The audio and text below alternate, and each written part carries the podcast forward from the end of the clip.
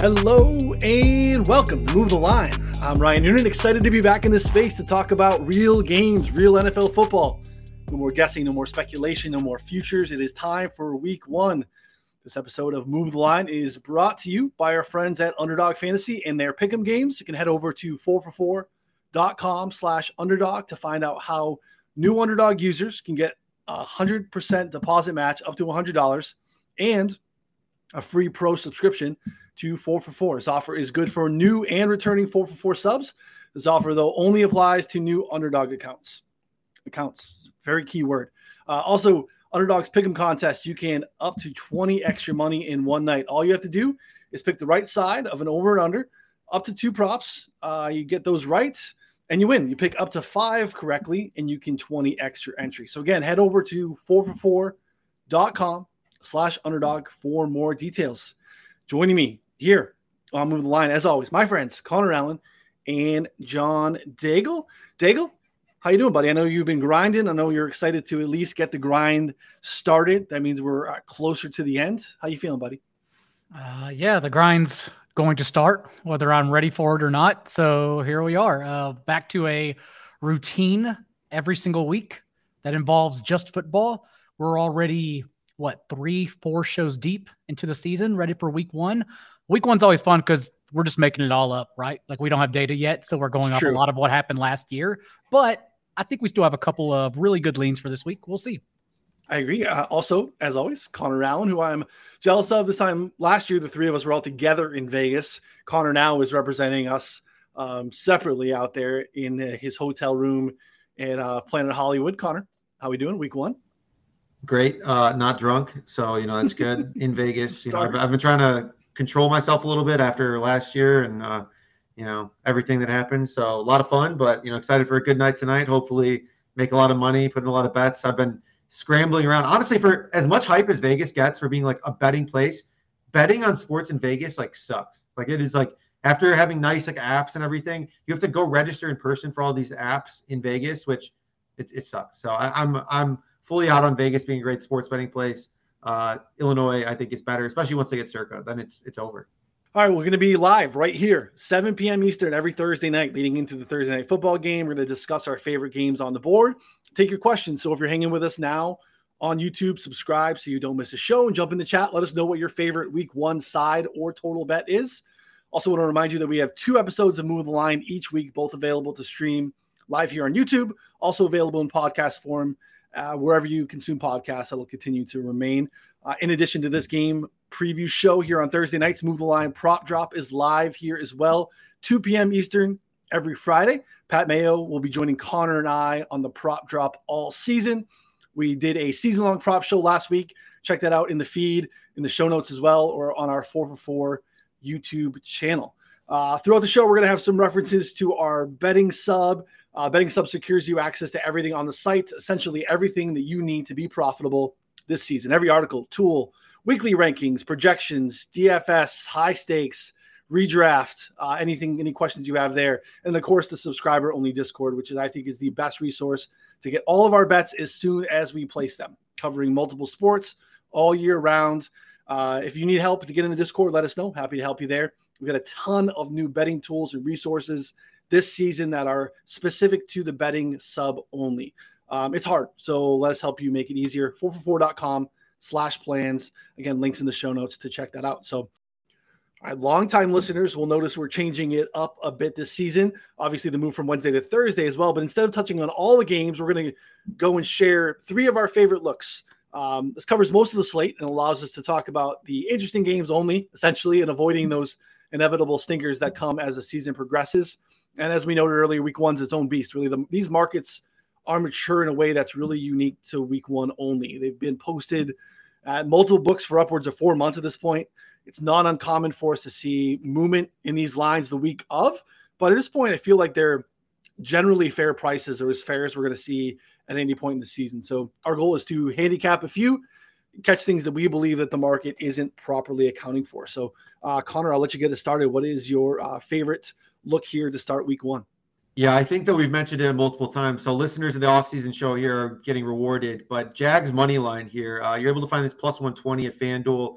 Uh, I think that this is still a great look, even though you know, Sharp Clark uh, has gotten us down on Jags plus four and a half, Jags plus three and a half, Jags money line. Uh, I mean, I took some Jags minus six and a half, minus nine and a half, alternate total or alternate spreads here. Um, just like looking at this team, you know, they have finally have a professional coaching staff. I mean, they added Brandon Scherff. They rank 15th in our offensive line rankings. Christian Kirk, obviously a solid addition as well. Um, just looking at preseason, though, I was really impressed with how you know Trevor Lawrence kind of processes reads, was able to kind of go through everything, and he was you know still I think erratic at times, but was just making quicker decisions. And I think that that's you know pretty pretty uh, important. And then as well, you know defensively they added Travon Walker, De- Devin Lloyd, um, and a few other options. And so now the Commanders, I mean, going to be without Chase Young. Cam Curl had thumb surgery, their safety, and I think that that could be an issue as well. I don't think he's going to play. I mean, they're today they were really iffy. They're like, well, if he can't go, you know, we really believe in this guy. So, you know, some vote of confidence they're giving him right now. Um, so yeah, I think that the Jags, just the way that this team, these teams match up, I think that they win outright and are, you know, one of the teams this year that takes another step forward. So I, I like them to kind of start that here and don't mind playing some alts as well. Hashtag our Jags. I also took the uh, over on the Jags team total at 20 as well, which again, like I feel uh, I'd rather have it on like 19 and a half on the right side of the key number, but I thought the way this line was moving, it was probably going the other way. So I'm okay with the 20. Feel like, you know, probably worst case scenario, there's a push involved. Uh, but I feel like the Jags are going to probably have to get to or over that threshold if they're going to deliver what we're expecting for them in week one against the Commanders. Daigle, I think you're probably on this. I know, again, if I present it to you in the in the scope of it's an anti Carson Wentz bet, I think you're on. well, we can look to Jacksonville and say upgrade in their coaching staff with Doug Pederson, who is historically a great offensive guru to help Trevor Lawrence develop in year two. Whereas I can look to Washington and say, Football Outsiders number 28 pass defense DVOA, there is nothing that makes me think that's changed. Like we may say they naturally may be better because we ex- projected them to be good last year, but other than that, there's nothing. There's no splash signing. There's no splash draft pick. Chase Young is injured. What do I care about this secondary whatsoever? So, yeah, I think Jacksonville's just the better team outright.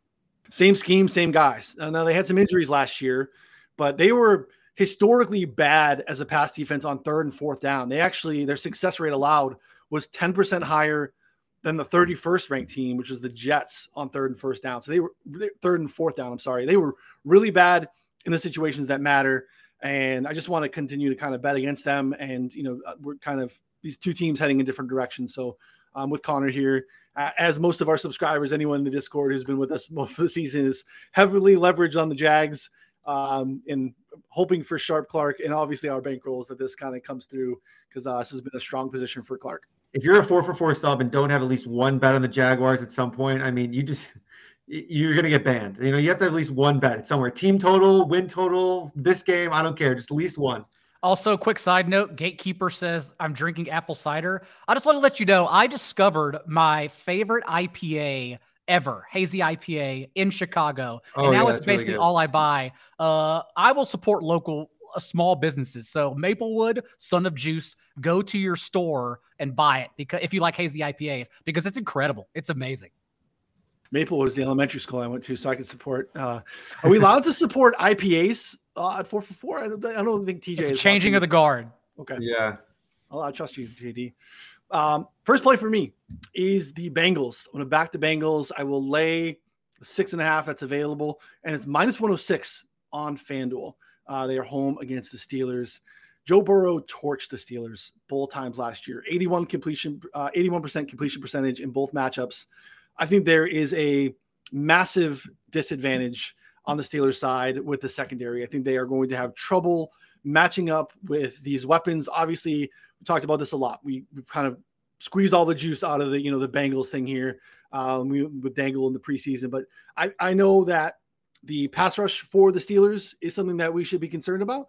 But I'm bullish on the offensive line improvements. Again, we are a, again a year away removed from the injury to Joe Burrow as well. I want to continue to buy in this offense. Um, I'm really worried about the Steelers' offense um, and what they could do. I think the Bengals' defense is underrated. I think these matchups on the outside are going to be a real problem. So six and a half, I really am considering taking a position because I think you can find 26 and a half on a Bengals team total over. Uh, but I really like the six and a half laying here on the Bengals. Again, comfortable at home. They seem to have the number of the Steelers here. And again, I just want to fade the Steelers as well. So give me the Bengals at six and a half. No, I like that. That's that's a good call. I mean, the Bengals, uh, I just think are a far far better team at this point. And like I, I have a lot of worries about that Steelers offense, but um, I mean, we'll see. Especially with it seems like Diontae is like really really suspect to make this game. I don't know. I mean, like. And then if that's gone, like you're surrounding Trubisky with like Claypool and Pickens and a bad offensive line, oof, that's uh that's not a good position you want to be in. I definitely want to bet against the Bengals overall this year, given their uh inconsistent schedule, I should say, since it opens up since it opens up easy and then becomes impossibly hard in the middle of the year. Uh, but this game, it's just perfect for Zac Taylor to be an idiot and get away with it. Uh, I expect this great, this improved offensive line to not lean on Joe Burrow at all in this game, especially with Tee Higgins still battling that shoulder injury. I think it's a big Joe Mixon game. And not only that, but the pass rush should have no issues here. Pittsburgh still rolls out a bottom five off defensive line. And we saw in the preseason was Mitchell Trubisky was actually pressured on five more snaps than any other quarterback for the Steelers, despite recording fewer dropbacks than all of them. Uh, we don't expect them to pass as much, given that Roethlisberger went over 400 attempts in back-to-back seasons, but we do expect them to be more run heavy and perhaps leaning on Najee Harris, which is never a good thing behind an offensive line and a player that has proven not to be explosive, just to lead the league in touches and still finishes the RB8 in fantasy points per game. So overall, like it's just a great situation to be on the Bengals defense and Bengals overall to run away with this game. Yeah, Mixon great matchups last year as well. We highlighted that Burrow's success against the Steelers last last year in those two matchups. Also, Mixon fantastic performances there as well. So, yeah, give me the Bengals six and a half, and uh, interested in the team total over 26 and a half uh, if you can find that out there in the market as well. JD, first play for you, buddy. What did I write down? Oh, let's start with uh Titans. How about that? Because even if the Giants answer, and I have questions about them answering, diving into this more for DFS for the waiver wire, I don't know how the Giants stop the Titans at all. Like Ryan Tannehill was blitzed, for instance, on 30% of his dropbacks last year and finished with a 66% completion rate and 10 touchdowns and two picks on those throws. And what we saw in the preseason was Wink Martindale go from Baltimore to the Giants and do the exact same thing and call league high 50% of blitzes on the team's defensive snaps. And so if they try to do that, that's that's great because they don't have a cornerback like Marlon Humphrey, like Marcus Peters, that they can get away with doing that anyways. Not only that, Ryan Tannehill averaged 8.2 yards per attempt with Derrick Henry on the field last year, uh, as opposed to 6.3 yards per attempt when Derrick Henry was injured. Like Derrick Henry makes a world of difference, not just for himself, but for Tannehill to open it up against what I think could be the league's worst secondary at year's end. So I think the Titans get their points no matter what happens here. And we've heard enough bad reports out of camp for, about Daniel Jones. We know they're coming in with injured receivers. We know Kenny Golladay's just casting checks nowadays. Um, I, I, don't know how the Giants score points. So overall, I think Tannehill and the Titans run away with this one. I want to fade the Titans this season. I do too. But I'm with you. Like I, this is not the spot to do so. I'm really worried, obviously, about everything we've heard from the Giants this season. I thought originally, I think it was the first preview pod we did, and at this point, that's you know over two months ago. I was excited about the Giants. Thought they could be a fun over team was kind of bullish on the Brian Daboll stuff. At that point, we didn't really ha- have any confirmation that Kenny Golladay was complete dust. At that point, we didn't know that Kadarius Toney was going to continue to have off the field problems and pull every sort of soft tissue ligament that he has in his body. That we'd be probably leaning on like David Sills and and Wan'Dale Robinson uh, in a big big way in Week One. So like, I want to short the Titans whenever possible. Uh, I don't think that this is the place to do so. So I'm, I'm kind of with you. It's a stay away for me. But I, again, I like this price. Again, you're under the six, and PointsBet has a minus 107, which is a pretty nice price. Connor, do you have any leans on this one? No, I think a lot, a lot of the same here. I, I don't really like the Titans that much either. But I, I mean, I just feel like they are in a position where they could probably just hand the ball to Derrick Henry 30 times and just be totally fine and win, and win this game by six to seven points. And if they have any success passing the ball, they win by like 10. So that's kind of my take. I do have some serious concerns about the passing offense, but I mean, I think that they'll have no problem carving this this defense up. Yeah, shouldn't matter here. Connor, uh, bet number two for you. Yeah, so my second bet is the uh, 49ers minus six and a half uh, against the Chicago Bears here. You can find this over at FanDuel. You can find it at Bet Rivers uh, as well. But I mean, at the end of the day, we've been looking all off season, all three of us, of trying to find every way possible to short the Bears. I think that we have a great opportunity here in week one Uh, you know, Bears fans, I they just want to be happy that you know Matt Nagy and Ryan Pace are gone, but this roster got like seriously worse. They lost defensively Khalil Mack, Eddie Goldman, Keem Hicks. Uh, offensive, their offensive line projects to be bottom five unit. Their pass catchers, Darnell Mooney, Byron Pringle, Velus Jones, Equanimeous St. Brown.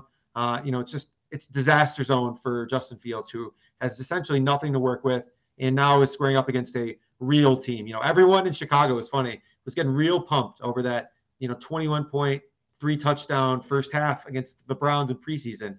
Um, I mean, the Browns were missing like six or seven starters. Like they're only good players. Um, and so, you know, I think that it's it's fine to to think that they could be better in the future. I think that there's a lot of potential. They have a lot of they're in a great position for the salary cap going forward. But at this point, looking at their roster, it's just I mean, it's barren. Um, and the 49ers, I don't really think that they they don't have to make Trey Lance be the hero that he needs to be here. Um, you know, like they can just run the ball, they can play a control game. Like their defense should be good enough to kind of sit in and stop Fields while they just establish the run and really dominate in the trenches. So, you know, I think that at this point, like Trey Lance, they'll probably try and kind of keep him, you know, a little bit tight here and not let him go in week one against the Bears when they don't have to. But I still think anything less than seven here is is like, I mean, this is these teams are just in a world like of difference. Like they're not even close. They're in the same same realm. On Chicago's 53 man roster, nine rookies are on defense, and we're expecting at least three of them to start on Sunday. Uh, I, I'm I'm very worried about the Bears just not being able to get any pressure. Already ranking 23rd in pressure rate last year, and just getting worse via who they lost in the market, um, and didn't sign anyone. So yeah, it's not really even about what the 49ers can do in offense for me and Trey Lance. It's really just about Chicago adding anything to this game, just showing up on Sunday in a beautiful fall afternoon in Chicago. Outside of that, I, I don't think they bring anything to the table for three hours. Fifth round pick Braxton Jones gets baptized in a big, big way in week one against Nick Bosa. It's not it's not great for Chicago. I would love to find some optimism. And I know kind of the narrative that pro Bears fans have is that anything offensively around the scheme and what they're going to do and, and that this new system isn't going to try to shoehorn Justin Fields into a system designed for an immobile quarterback. They're going to be more progressive. That's probably true. Um, the reality is Luke Getsy's never called plays in the league before, and just because he hasn't done it doesn't mean that he can't do it. But I would certainly feel a lot better knowing that we have a system or a guy that's has a, tr- a proven track record, especially this guy still in a bat with a bad offensive line, limited pass catching core, uh, league average at best running backs and obviously, we know a horrible offensive line. I'm sorry, it's just I, bad and has no depth. So I was in a I was in a local pub the other night, and someone saw me working on my computer and asked what I'm doing, and then you know you have to go to the whole spiel of what you do and what do you do? Trying you, to, what you say? I always say I talk about football on TV, which used to be true on NBC. Not true anymore, but it's that sounds the most impressive and it's easiest to get away with saying. Um, okay. Mm-hmm. So either way, I was just there on my computer and I explained everything, and then we started talking about the Bears, the bartender and I, and uh, he said, "Do you think they'll be better?" And I explained the reasons why, which is a whole nother spill. And uh, he goes, I think they'll be better. And then he says, Is Matt Nagy there? And I said, No. He goes, That's it. Like that's really right. It. And honestly, that's that's you know what? It. Like he has, he does have a point, but at the same time, yeah, the roster's very bad. Clearly. Yeah. Connor, what do you say when you're asked that? I go sports media. I'm in. I'm in sports media. Sports media is also. That's what I, yeah, I say I work for a sports media company. That's what I say. I said in sports sports media. You're also but, both married, so talk about football on TV. Someone else may perk their ears up and that helps me. So yeah, it sounds better. Yeah, throw alley oops to my buddy anytime. That's true. but I mean, seriously, I this game is just is just so so ridiculous. I, I can't wait for the the Bears just to get like wrecked. And I'm actually going to the game. Rahul uh, roped me in with some tickets. He got he got a free ticket, so I'm uh, I'm going to the game on Sunday when I come back, and uh, I'm excited to watch them get you know just destroyed. Our own Jeff Hicks also has a uh, a question in the chat about the forecast of the weather. I will say we are on weather watch this week. Uh, the Titans and like Ryan Tannehill, Derrick Henry, like that could be rain and a thunderstorm. We need to be careful of that because then, like, these are the things I'm looking at for DFS, really, especially for Derrick Henry. Also, with uh, this game, uh, I believe there absolutely is rain in the forecast for Sunday. Oh, yeah. So something else to be aware of, which would certainly help out the 49ers offense. I think too. that literally helps them out even more. And right. something that I, I, one more point that I want to add here is that you know, I think that even if Luke Getsy helps change the play calling and, you know, is able to script a bunch of good plays, what happens after the first 15 plays? Like, what happens after their script is done? Like, how is this offense going to be able to operate without like knowing what, exactly where they're supposed to be and what they're supposed to be doing? I just, uh, I, I cannot wait. It's going to be a train wreck. Any Bears unders, like live Bears unders, will be money if somehow they rip off a touchdown drive. I think in the first like you know quarter or two. All right, my second bet is on the Kansas City Chiefs. I am going to take over on their team total. Um, it is available now at 30 and a half at plus 100 at BetMGM. I took it and posted it in the Discord uh, for our subscribers at 28 and a half um, a couple days ago. But yeah, now we're kind of dealing within key numbers from 20 and a half to 30 and a half. And although that's two points, we just don't land on 29 and 30 even very often. So we're really kind of not in uh, it, the movement is the movement. It's been really kind of derived from how the line itself has moved. This has moved from like Chiefs minus three and a half to Chiefs minus five and a half, even six in some spots. So the Chiefs team total has kind of moved along with it. Anywhere under 31, 30 and a half, I am absolutely fine with. I think we we often hear and give Andy Reid a lot of credit for how he does coming off of a bye. His record is uh, fantastic historically coming off of a bye. And that to me just talks about his preparation for his teams, especially when he has more time. And we've seen this historically play itself out in week one. I mean, the Chiefs don't really play anyone of note in the preseason, um, but really doesn't really matter. The Chiefs have topped 33 points in week one for six straight seasons. Um, and they often, because of who they are, play fairly strong teams. They play, you know, there's been, you know, good defenses like the Browns. They've gone to New England, even with, you know, Alex Smith and hung crazy numbers in these spots. So I'm not worried about this offense getting off to a slow start. And I know we've talked about the concern about the ceiling of this offense with Tyreek Hill. I'm not going to sit here and pretend that his loss is not impactful. We do have a six game sample size in which Hill has missed games during the time with the Chiefs. During those six games, the Chiefs still averaged 2.4 points per drive. That would have finished eighth in the league last year. This is different. In those scenarios, Hill was literally just out of the lineup. Now they've had an entire offseason between free agency and the draft to supplement that loss, whereas that was simply taking him out of the lineup. So I still think this is a top five offense. I think actually because the defense is a problem, um, again, relying on young guys in the secondary, kind of unproven guys, and the defense is going to be not very good this year. They're going to be in some shootouts, and I think that helps them as well. So, again, this is also another opportunity to fade Arizona in the defense. We talked about that a lot in the preseason too. Chandler Jones is now in Las Vegas. JJ Watt's questionable for this game. Their best corner, who they just acquired from the Raiders in Trayvon Mullen, um, he's questionable with a toe injury he's the only corner that they have that's going to get like any meaningful snaps in this game that ranked above 80th in PFF's coverage grade last year. The, the rest of the guys were anywhere from 80 to 111. That's out of 116 qualifiers. They are starting a dumpster fire secondary against Patrick Mahomes in a controlled environment in the dome in week one.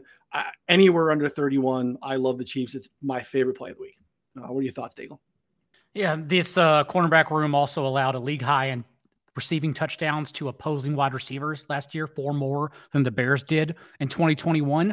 And then you already mentioned their PFF grades. Uh, I believe Marcus Golden, their slot corner, graded out as the worst slot corner in the league at Pro Football Focus last year. This, which is also why I'm high on Juju Smith-Schuster's reception total and him for DFS in particular. So they do have the athletic linebackers that can move with Travis Kelce, but everywhere else they can't guard the Chiefs whatsoever. So I am actually more down on the Chiefs long term this year than you and honestly the public are. Uh, but I that doesn't stop me on this game, them reaching 30 points. They have the highest team total on the board, um, 29 and a half consensus most places you look. And yeah, it makes sense that they just go over that. Yeah, I think we all took or at least leaned under uh, during our preview pod on the the 10 and a half and the win total. Um, because it, for me, it's the concerns more so about the defense than it is anything offensively. Uh, Connor, any thoughts here on the Chiefs during this game?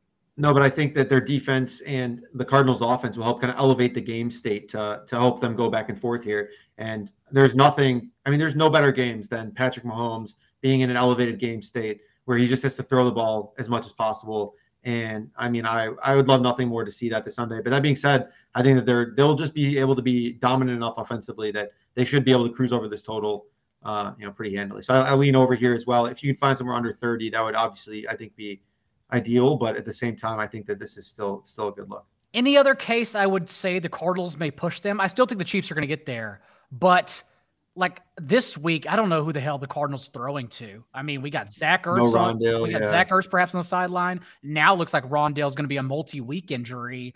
Uh, it, Antoine Wesley is also banged up. It, it's like they have no choice but to play 34-year-old AJ Green on every snap. And I don't know if if they if it, this game gets out of hand, I don't know if James Conner is a player like they want to throw out there for every snap. I don't know if that's the game script they want to keep him out there, knowing they're trying to preserve him for the full season. So uh, I don't know what this team's going to do, honestly. Are we chasing the dragon with Eno Benjamin uh, receiving yards props here? No, no, no, no, no. We don't. we don't even. Get that. No, no, no, no. They week, it's week one. Calm down. I'm just joking. They're not even going to post Eno Benjamin receiving yard props. Oh man. Uh, Jacob, what's your uh, second bet? My second bet I will mention is the one that unfortunately combats Will Clark, our good friend, Sharp Clark, because I still believe the Eagles Lions games goes over 48 and a half. It started at 46 and a half, got juiced up. He bet the under in his week one tractor. Uh, I also believe he got under 49. So maybe that makes a difference to him. But I actually still think it goes over. And that's because we know the Eagles leaned on the league's highest run play rate with 33 carries per game from week six on last year, compared to 22 carries per game leading up to that point. But given how their offseason played out and trading for AJ Brown, immediately extending him, and how they deployed Jalen Hurts in the preseason for six passes on seven dropbacks, very minute sample, I understand. But we also know they have to see what they have in Jalen Hurts. They know that because they need to know if Jalen Hurts is the answer by the draft since they have those three picks in the first two rounds. And that's their one question mark. Do we trade these for a quarterback who is better, or is Jalen Hurts literally the face of our franchise? Now they're just surrounded by the league's best offensive line and the best personnel, not only in the NFC East, but you could argue at least top two in the entire NFC. And so overall, like, I don't expect them to have that 34% pass play rate with a six point lead that they did last year. If this is garbage time for the Eagles and they're just outright better than the Lions, I actually think they throw more because that's what they need to know if Jalen Hurts can throw more and be better. So I, am much higher on this uh, game script and total than than I guess a lot of people. I kind of agree. Now this is rare. I don't want to go public very often and say that I agree with Dan Rivera. You can get you can get the Eagles team total at 26 and a half. Again, on Ooh, the right side. Okay, I like that better. That's good. On the right side of a key number, Change and you're not having to worry about Joe, uh, you know, or Jared Goff doing any work there either. So it's not a that's not a bad look too. Um, yeah, minus the 110 on FanDuel is the best look for for that. It's 26 and a half in a bunch of spots. So and honestly, I, I, did think we were going to get pushed back too. The Frank Ragnow injury that suddenly popped up on Thursday scares me now. Uh, I mean, Jared Goff still only still had a 66% completion rate against zone coverage, uh, which we know Jonathan Gannon ran on 62% of their defensive snaps last year, and like they're not going to change that scheme. But still, like there is question marks of if they can push the ball. So yeah, I guess the team total is probably the safer bet, even though I still like the team. I still like the over. Yeah, I get it. Connor, what are your thoughts on this matchup?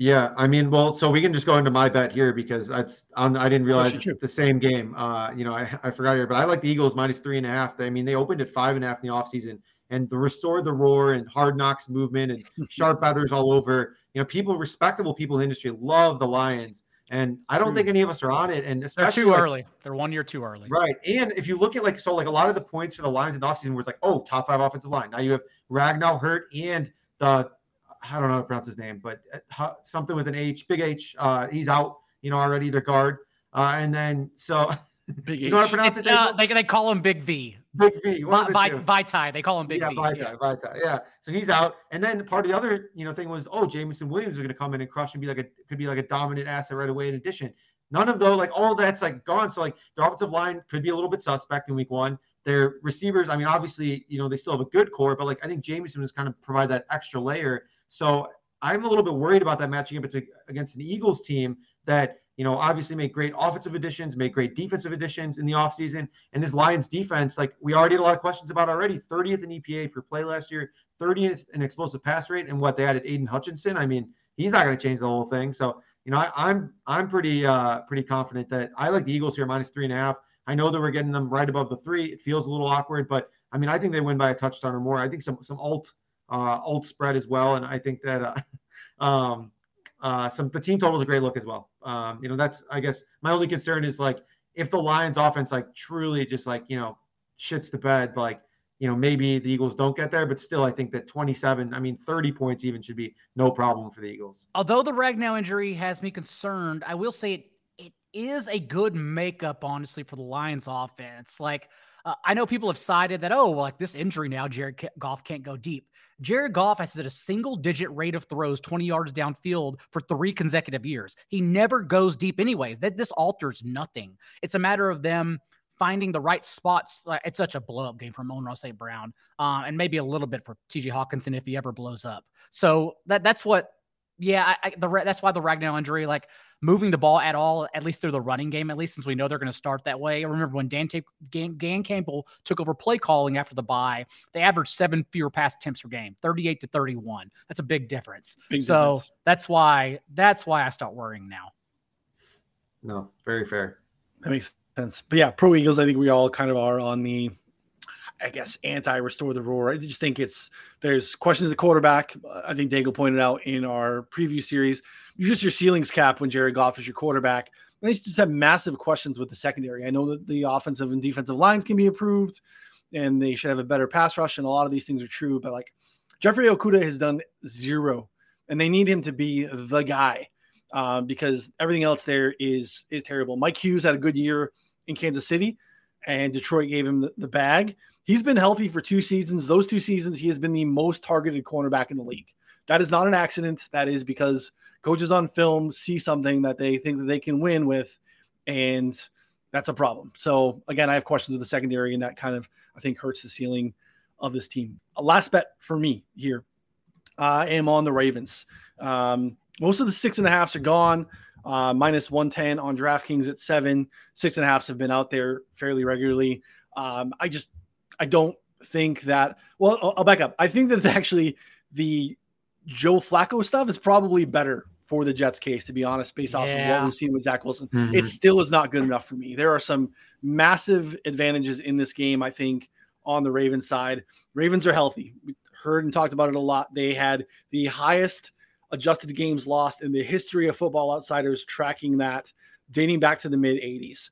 Offensive line gets additions with Ronnie Stanley coming back from being hurt last year.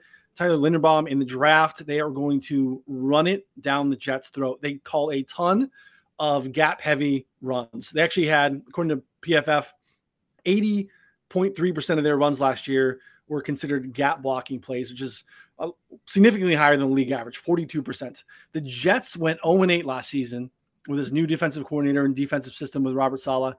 0 8 against teams that finished the year with a gap blocking percentage above the NFL average. Um, four and five against teams that use that concept less frequently. We actually know that the Jets actually can be pretty stout last couple of years, even though they've been bad against the run. Not so with the team that runs a system that they're going to see here. We also have questions on the defensive side, even though they've got better. They don't have linebackers and safeties that can really hang with Mark Andrews. And we know that there's limited pass catchers in, in Baltimore. But Mark Andrews is not one of those. He's a stud, and he's going to be leaned on here. And I don't think that the Jets have anyone that can slow him down. They're not going to be able to slow down Lamar. And I think that's a massive issue as well. And I think they're going to be able to get a ton of pressure. They play a lot of man to man. And again, Marcus Peters, Marlon Humphrey, they added Kyle Fuller. Like they're going to be able to lock down and man, and I think do a lot of stuff up front to disguise these blitzes. And again, I there's a reason that Joe Flacco has been a backup for the last three, four years. And I know that he might be an upgrade over Zach Wilson. I think he's going to be in trouble here in this matchup. I'm willing to lay the seven. I could see this getting out of hand. We've had a great history of uh, Harbaugh coming in in week one and covering and playing really well, like the Ravens here, willing to lay the seven, Daigle. My only comment I have no opinion on the seven, but it has moved to seven and a half in a lot of spots. And I'm interested in the hook on the Jets if you can get it there. Because uh, I, I don't think. I, just want the hook. I'm playing the number at that point since it opened at four and a half, and I think the line moved too far for Zach Wilson when he doesn't matter at all. So that's my only opinion on this. I question the Ravens. Like, if they're if they're even top heavy. Like I still question Rashod Bateman. I like I wonder what the hell this offense even is. Um, And like the Jets, they they still have the playmakers. Everything's in place with that organization genuinely on the offensive side of the ball, except at quarterback. So if they move a little bit, week one will be the do it when you have no film on Joe Flacco under this offense. So that's that's my only opinion on it. Um, seven, I yeah, I, I don't lean either direction. Yeah, Mekhi Becton hurt. Obviously, Duane Brown comes in to replace him. He looks like he's not going to play in this one either. Connor, what yeah. are your thoughts here? No, I, I, like I like the I like the Ravens here, and I like the I think the Jets team total under. You played that as well, Noonan. I think is a good look. I know that Flacco provides a little bit more life there, but I still am just not really sold on this team in general. And I think that a lot of you know their projection going forward was reliant on an offensive line that now is not really quite as strong as we had anticipated. And you know Garrett Wilson taking an immediate role and a step forward, which also seems to not be the case based on what we're hearing. So um, I mean, we'll see, but you know, I would lean towards the under on their team total. You find that like 18 and a half, I think 19 in some spots. Uh, and I like the Ravens, which were six and a half for a while, now seven with the Flacco news, I believe.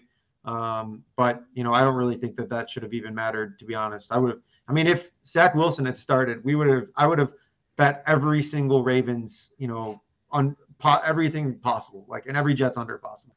Yeah, Corey Davis ranked 91st out of 105 qualifying receivers last year, averaging one yard per route run in man to man situations. And Garrett Wilson, who I think is going to be okay, but has not been glowing reports, I think is going to be, again, another baptiz- baptism by fire here in week one against some elite corners that missed a lot of time last year.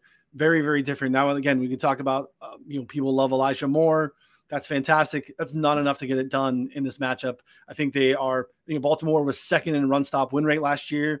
I think, you know, Breece Hall, what's his prop? 34 yards, 37 yards. I think he probably goes under it. Like, I don't like Michael Carter in this matchup. They're going to have a hard time running the ball, sustaining drives. I just don't see much of the ceiling in the Jets offense, which I think, regardless of what we think about the Ravens offense, I think the Jets offense is going to really struggle. And that makes me feel good about the seven.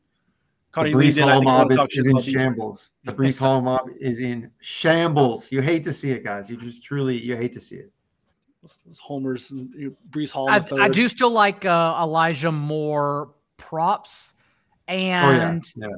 and uh, DFS option. I think he's I think he's a great play this week, if only because you know, last year, even when he was playing, he only played over 80% of snaps in five games. He wasn't a he wasn't a full-time player at all. Whereas this year in the preseason, he played every single snap with the first first string offense. Garrett Wilson only played two snaps. I don't know. Like I, I don't even know if Garrett Wilson reaches 20% of snaps this week. So like, yeah, I do I do actually love Elijah Moore, but again, that's probably not enough to hang around, even though I do like the hook at seven and a half.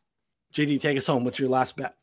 I don't know how the Falcons score any points. And so I'm just laying the points with the Saints overall. Like when you look at the Falcons, only two of Marcus Mariota's and Desmond Ridder's 11 combined preseason carries were design runs. They weren't intelligently being rolled out or schemed for yards. They were literally running for their lives behind a bottom two offensive line. Kyle Pitts last year against the Saints totaled 70 receiving yards on 12 targets in those two contests. And we know they're going to use him in the same formation, in the same role, because they never move him around. They only stick him out wide and tell him to try to beat the league's best corners, which he probably can't do against the Saints. And Drake London just went three consecutive weeks without practice practicing, and no one talked about it at all. He returned to limited basis this week, but honestly, like I don't know what the hell this offense is. I don't know what the hell this team is, and like everyone's saying, oh yeah, Marcus Mariota when he's healthy. I mean, the last time Marcus Mariota was healthy, he got benched under Arthur Smith, who's not going to call a intelligent offense as we saw last year. So uh, it's just a, I think for me, it's an easy bet to just uh, fade the, the Falcons overall. What do you think, Connor? Yeah, no, that's a, that's a good look here, and I I think I would be more confident in the Saints if they were like fully healthy. You know, I think that there that there was a couple injuries there that popped up late, but I still think that just like from a roster composition standpoint, like we were all bullish on the Saints preseason, and we were just so down on the Falcons. And like they're just there again. This is another, I think, a good example of two teams that are just not even close to each other in terms of you know player on player like matchups and like where these teams are at. So yeah, I, definitely lean towards the Saints here, and I think that getting less than six is even on the road. You know, I still think is a good look. Yeah, I agree. I mean, I think the Saints are a playoff team. I don't think you're a playoff team if you can't win uh, both home and away against the Falcons in the division. Um, five and a half, getting under the six, I think is is important too. Uh, again, the worst offensive line in the league, and they brought the entire unit back. And I get the added benefit of having a mobile quarterback in Marcus Mariota who can uh, ideally, I think, theoretically extend plays in a way that's different than Matt Ryan. But I, again, I feel questions with the receiving core. The defense is a problem, really outside of you know the, the secondary. We basically have attacked uh, again, it's it should be old at this point because the scheme is different, the coaching staff is different. But like Atlanta against pass catching running backs have been a problem for like a decade. Um, you can see a path to Alvin Kamara having a nice day here too. So yeah, I mean Trevor Penning is out. I think maybe one of the injuries that Connor's referring to, um, not great, but he's coming back and they'll be fine. I'm not worried about the Saints here in Week One against the Falcons. And I think to your Connor's point too, and I think there's a a kind of a steady stream in our show. And that's definitely how my bets have been in this game is I really want to lean on all the work that we've done this offseason and, and kind of developing these thoughts and takes and, and feelings about these teams. And a lot of these are spots where I want to leverage a team that I like and bet against a team that I that I don't. Like I like the Bengals this year. I want to bet against the Steelers. I like the Chiefs offense. I think they're going to be okay. I want to bet against the Cardinals.